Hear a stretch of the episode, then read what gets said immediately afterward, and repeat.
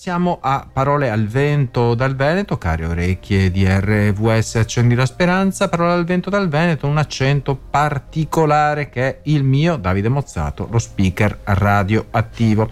Oggi ci occuperemo soprattutto nella parte centrale di eh, veramente una bella notizia, cioè delle persone che vengono da altri paesi, non italiane, quindi non nate in Italia, e che si sono distinte eh, negli affari, si sono messe in proprio, hanno fatto impresa e ne affronteremo almeno tre con una introduzione. Però prima andiamo a vedere che cosa è successo oggi però del 2010, 14 anni fa, eh, con una spettacolare cerimonia in stile hollywoodiano viene inaugurato a Dubai il Buri Khalifa, il grattacielo più alto del mondo. Nel corso della manifestazione viene svelata la sua altezza 828 metri, 828 metri ragazzi, quasi un chilometro. Un primato senza confronti nella storia delle costruzioni che in questa data viene registrato ufficialmente, 4 gennaio 2010. Il progetto di quest'opera faraonica, anche se non è stata fatta in Egitto, matura negli anni del boom edilizio che investe la capitale degli Emirati Arabi Uniti, all'inizio del secondo millennio. Allo scopo di incentivare il settore turistico, il governo alimenta la costruzione di grattacieli e strutture avveniristiche di stampo alberghiero e di interesse culturale dalle forme sempre più strane, sempre più, eh, insomma, eh, veramente fantasiose. In questo quadro matura la scelta di vincere la sfida del secolo, battere in altezza qualsiasi altra costruzione esistente. In quel momento il record era detenuto dal KVLYTV Mast, eh, antenna radiotelevisiva di Blanchard nel Nord Dakota, seguita dalla CN Tower di Toronto, Canada. La prima tocca 628 metri e eh, fa sembrare quasi un nano il celebre Empire State Building, quello di King Kong per intendersi, eh, di 443 metri. Dell'ambizioso progetto viene incaricato lo studio Skidmore Owings and Merrill di Chicago, che ha già disegnato la Freedom Tower a New York. Il nuovo edificio, di proprietà della società immobiliare Emar Property, dovrà sorgere al centro di un'area di 2 km quadrati. Allora, eh, ben eh, 14 anni fa è nato l'edificio più alto del mondo. Le imprese gestite da stranieri, cioè da persone che non sono nate in Italia e eh, insomma hanno pensato di riscattare la propria condizione sociale aprendo un'impresa, eh? un'impresa commerciale, un'impresa tecnica di tutti i tipi, rischiando anche capitale. Eh, braccianti, scaricatori e pastori per anni migliaia di immigrati hanno trovato le energie e soprattutto eh, le risorse monetarie per saltare la staccionata diventando essi stessi imprenditori. E così l'Italia conta un numero importante di aziende agricole con una persona straniera al comando sono ben 20.175 a giugno del 2023. Succede al centro, soprattutto in Toscana, succede in Sicilia, le regioni dove il fenomeno è più pronunciato. La Coldiretti spiega che l'immigrato imprenditore si fa largo nei più diversi settori della nostra economia, ma è nell'agricoltura e nell'allevamento che si registra la crescita più forte degli ultimi 5 anni, con un balzo in avanti del 28%. La tendenza dunque è positiva perché queste persone, attraverso l'attività di impresa, si integrano sempre meglio nel paese. Nella nostra agricoltura travasano poi competenze e conoscenze nuove, figlie della cultura della persona che viene da un altro continente un altro paese. Infine, gli immigrati, quelli che ancora operano eh, come dipendenti sono determinanti per mandare avanti il settore agricolo. I lavoratori stranieri del comparto sono infatti oltre 362.000 e assicurano il 32% delle giornate di lavoro necessarie per produrre cibo fondamentalmente che mangiamo tutti. Alla fine quasi un terzo delle produzioni made in Italy, eh, ci riempiamo la bocca, no? Made in Italy, e opera nei campi e nelle stalle di mani straniere. Ecco la classifica delle presenze in Italia. Non si vince nulla, ma eh, sono dati che fanno riflettere. Tra i lavoratori agricoli la comunità più presente è quella rumena, 78.000 occupati, poi gli indiani 39.000, marocchini, albanesi sopra quota 35.000, poi senegalesi 16.000, pakistani 15.000, ma anche tunisini e nigeriani. I tanti agricoltori immigrati, ormai imprenditori autonomi, rafforzano un andamento più generale dell'economia tricolore, anche qui la moltitudine di colori fa riflettere, dove le aziende a guida straniera in tutti i comparti dall'edilizia ai servizi di telefonia crescono sempre di più. Peraltro eh, l'immigrato imprenditore più solido nel portafogli mette al mondo più figli rispetto alla media italiana, ponendo un freno a quella che viene definita come la denatalità. Eh, François Désir Basy è eh, un altro eh, immigrato, un immigrato che si è trasformato imprenditore perché non hanno voglia di lavorare. Eh, ce l'hanno la voglia di lavorare, ma è come se ce l'hanno. Dall'Africa in guerra ho conquistato le viti della Toscana, dice François. François eh, un vino che profuma di colline, di mare e che unisce la cultura agricola toscana a quella del Burkina Faso. François Désir Bézy e sua moglie Jacqueline sono i titolari di Incandia Bio, azienda vinicola tra le cave di marmo di Carrara e il Tirreno. Sono arrivati in Toscana nel 2015 e da due anni sono i titolari unici di questa azienda.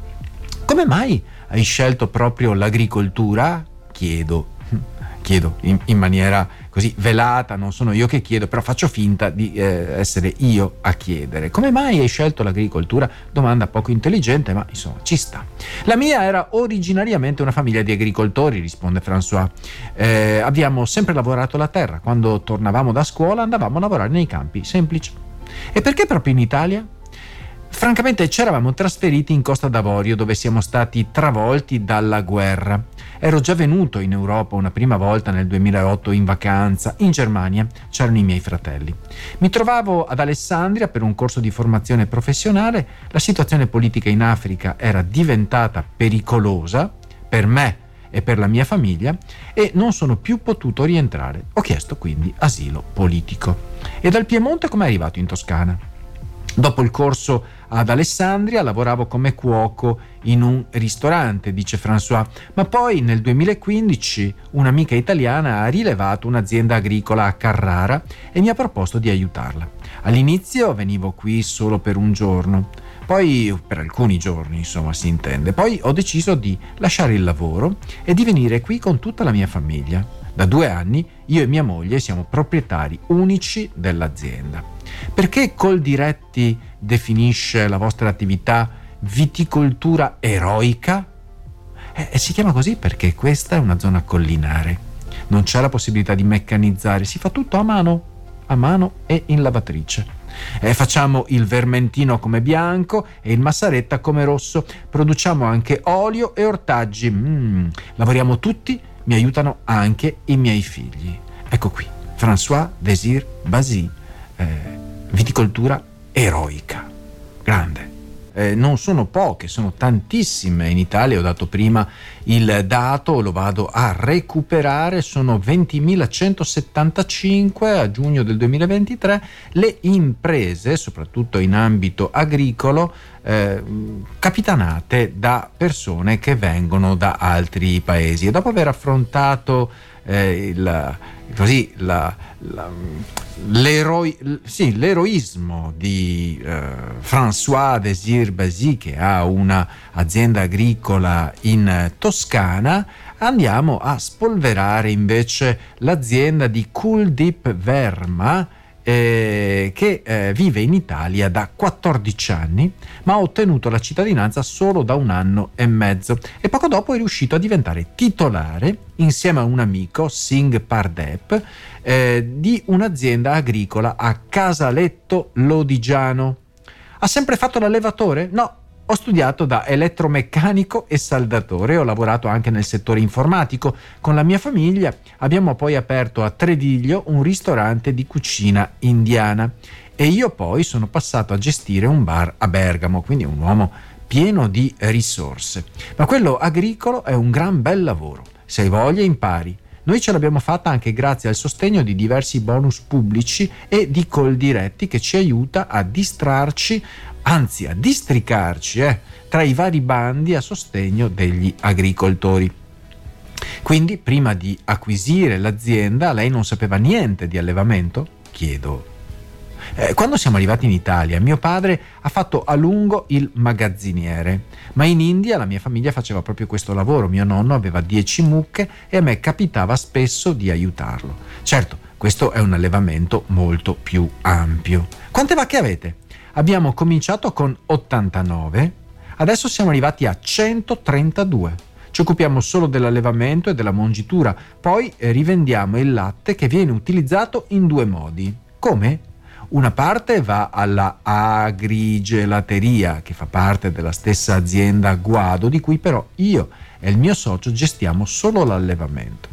Abbiamo preso in affitto il terreno e le strutture e una parte invece viene venduta a ditte che producono gorgonzola. Quindi gelato e gorgonzola nella zona di Casaletto Lodigiano eh, sono eh, prodotte grazie al latte eh, di Kalodip Verma che vive in Italia da 14 anni, un indiano che ha fatto di tutto nella sua vita e ci insegna a, a, a farsi di essere completamente, come si dice, come si dice flessibili e sempre pronti a, eh, a trovare uno sbocco lavorativo. Continuiamo la nostra riflessione su questi eh, immigrati eh, che vengono da altri paesi non nati in Italia fondamentalmente che hanno trovato in Italia non solo la possibilità di sopravvivere e di farcela in mezzo a mille stenti ma eh, con grande sacrificio hanno anche impiantato un'azienda. Ricordo da dati dell'Istat nel 2023 ci sono 27.000 imprese non, eh, condotte da non italiani in Italia appunto. Romain Nidal Bacri ha scelto la Sicilia perché ha le arance più buone di tutti. Eh, questo francese di origini medio orientali è laureato in farmacia ma da alcuni anni ha scelto di trasferirsi dalla Giordania in Sicilia, nel Siracusano, giusto appunto, per coltivare gli agrumi. Molti siciliani hanno abbandonato questa attività perché non rendeva abbastanza è vero, infatti noi abbiamo comprato diversi terreni agricoli abbandonati e non coltivati più da tempo. Ci vogliono molto tempo e molta dedizione perché le piante tornino a dare i loro frutti. All'inizio era come se gli alberi fossero malati.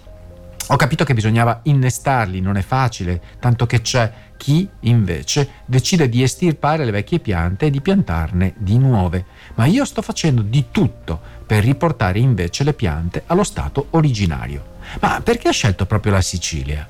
Perché le arance siciliane sono le migliori del mondo. Bisogna solo trovare i clienti giusti. Ho provato a vendere al mercato all'ingrosso di Catania, ma le quotazioni sono troppo basse, come è normale che sia, e per me è difficile integrarmi, sono visto come uno straniero. Straniero e strano hanno la stessa radice. Mentre conto di crearmi un canale in Francia, visto che vengo da lì e che sono madrelingua, e anche di avviare delle attività parallele di affitti brevi. Qui abbiamo la fortuna di essere vicini al mare, eh? E, e comunque non è stata solo una scelta mia, ma di tutta la mia famiglia. In quanti siete? Ci sono i miei genitori, che per ora vanno e vengono ma desiderano trasferirsi qui con la pensione, e poi i miei due fratelli con le rispettive famiglie. Il primo ad innamorarsi della Sicilia è stato mio padre, quando è venuto qui per un congresso medico. Stiamo cercando di portare avanti questa attività insieme. E quindi questo eh, francese di origini medio orientali è partito dal Medio Oriente appunto per venire in Italia, riprendere in mano la coltivazione di aranci, di, un, di, aranceti che erano stati abbandonati e adesso sta trovando la sua strada. Buona fortuna, anzi, bon chance Romain Nidal Bakri. Winston, il gorilla curato più di un umano. Elena Dusi ci scrive. La prima pillola serviva per curare l'artrite tipica dell'età, poi si è affacciata la pressione alta con un'altra medicina tutti i giorni. Non è bastato.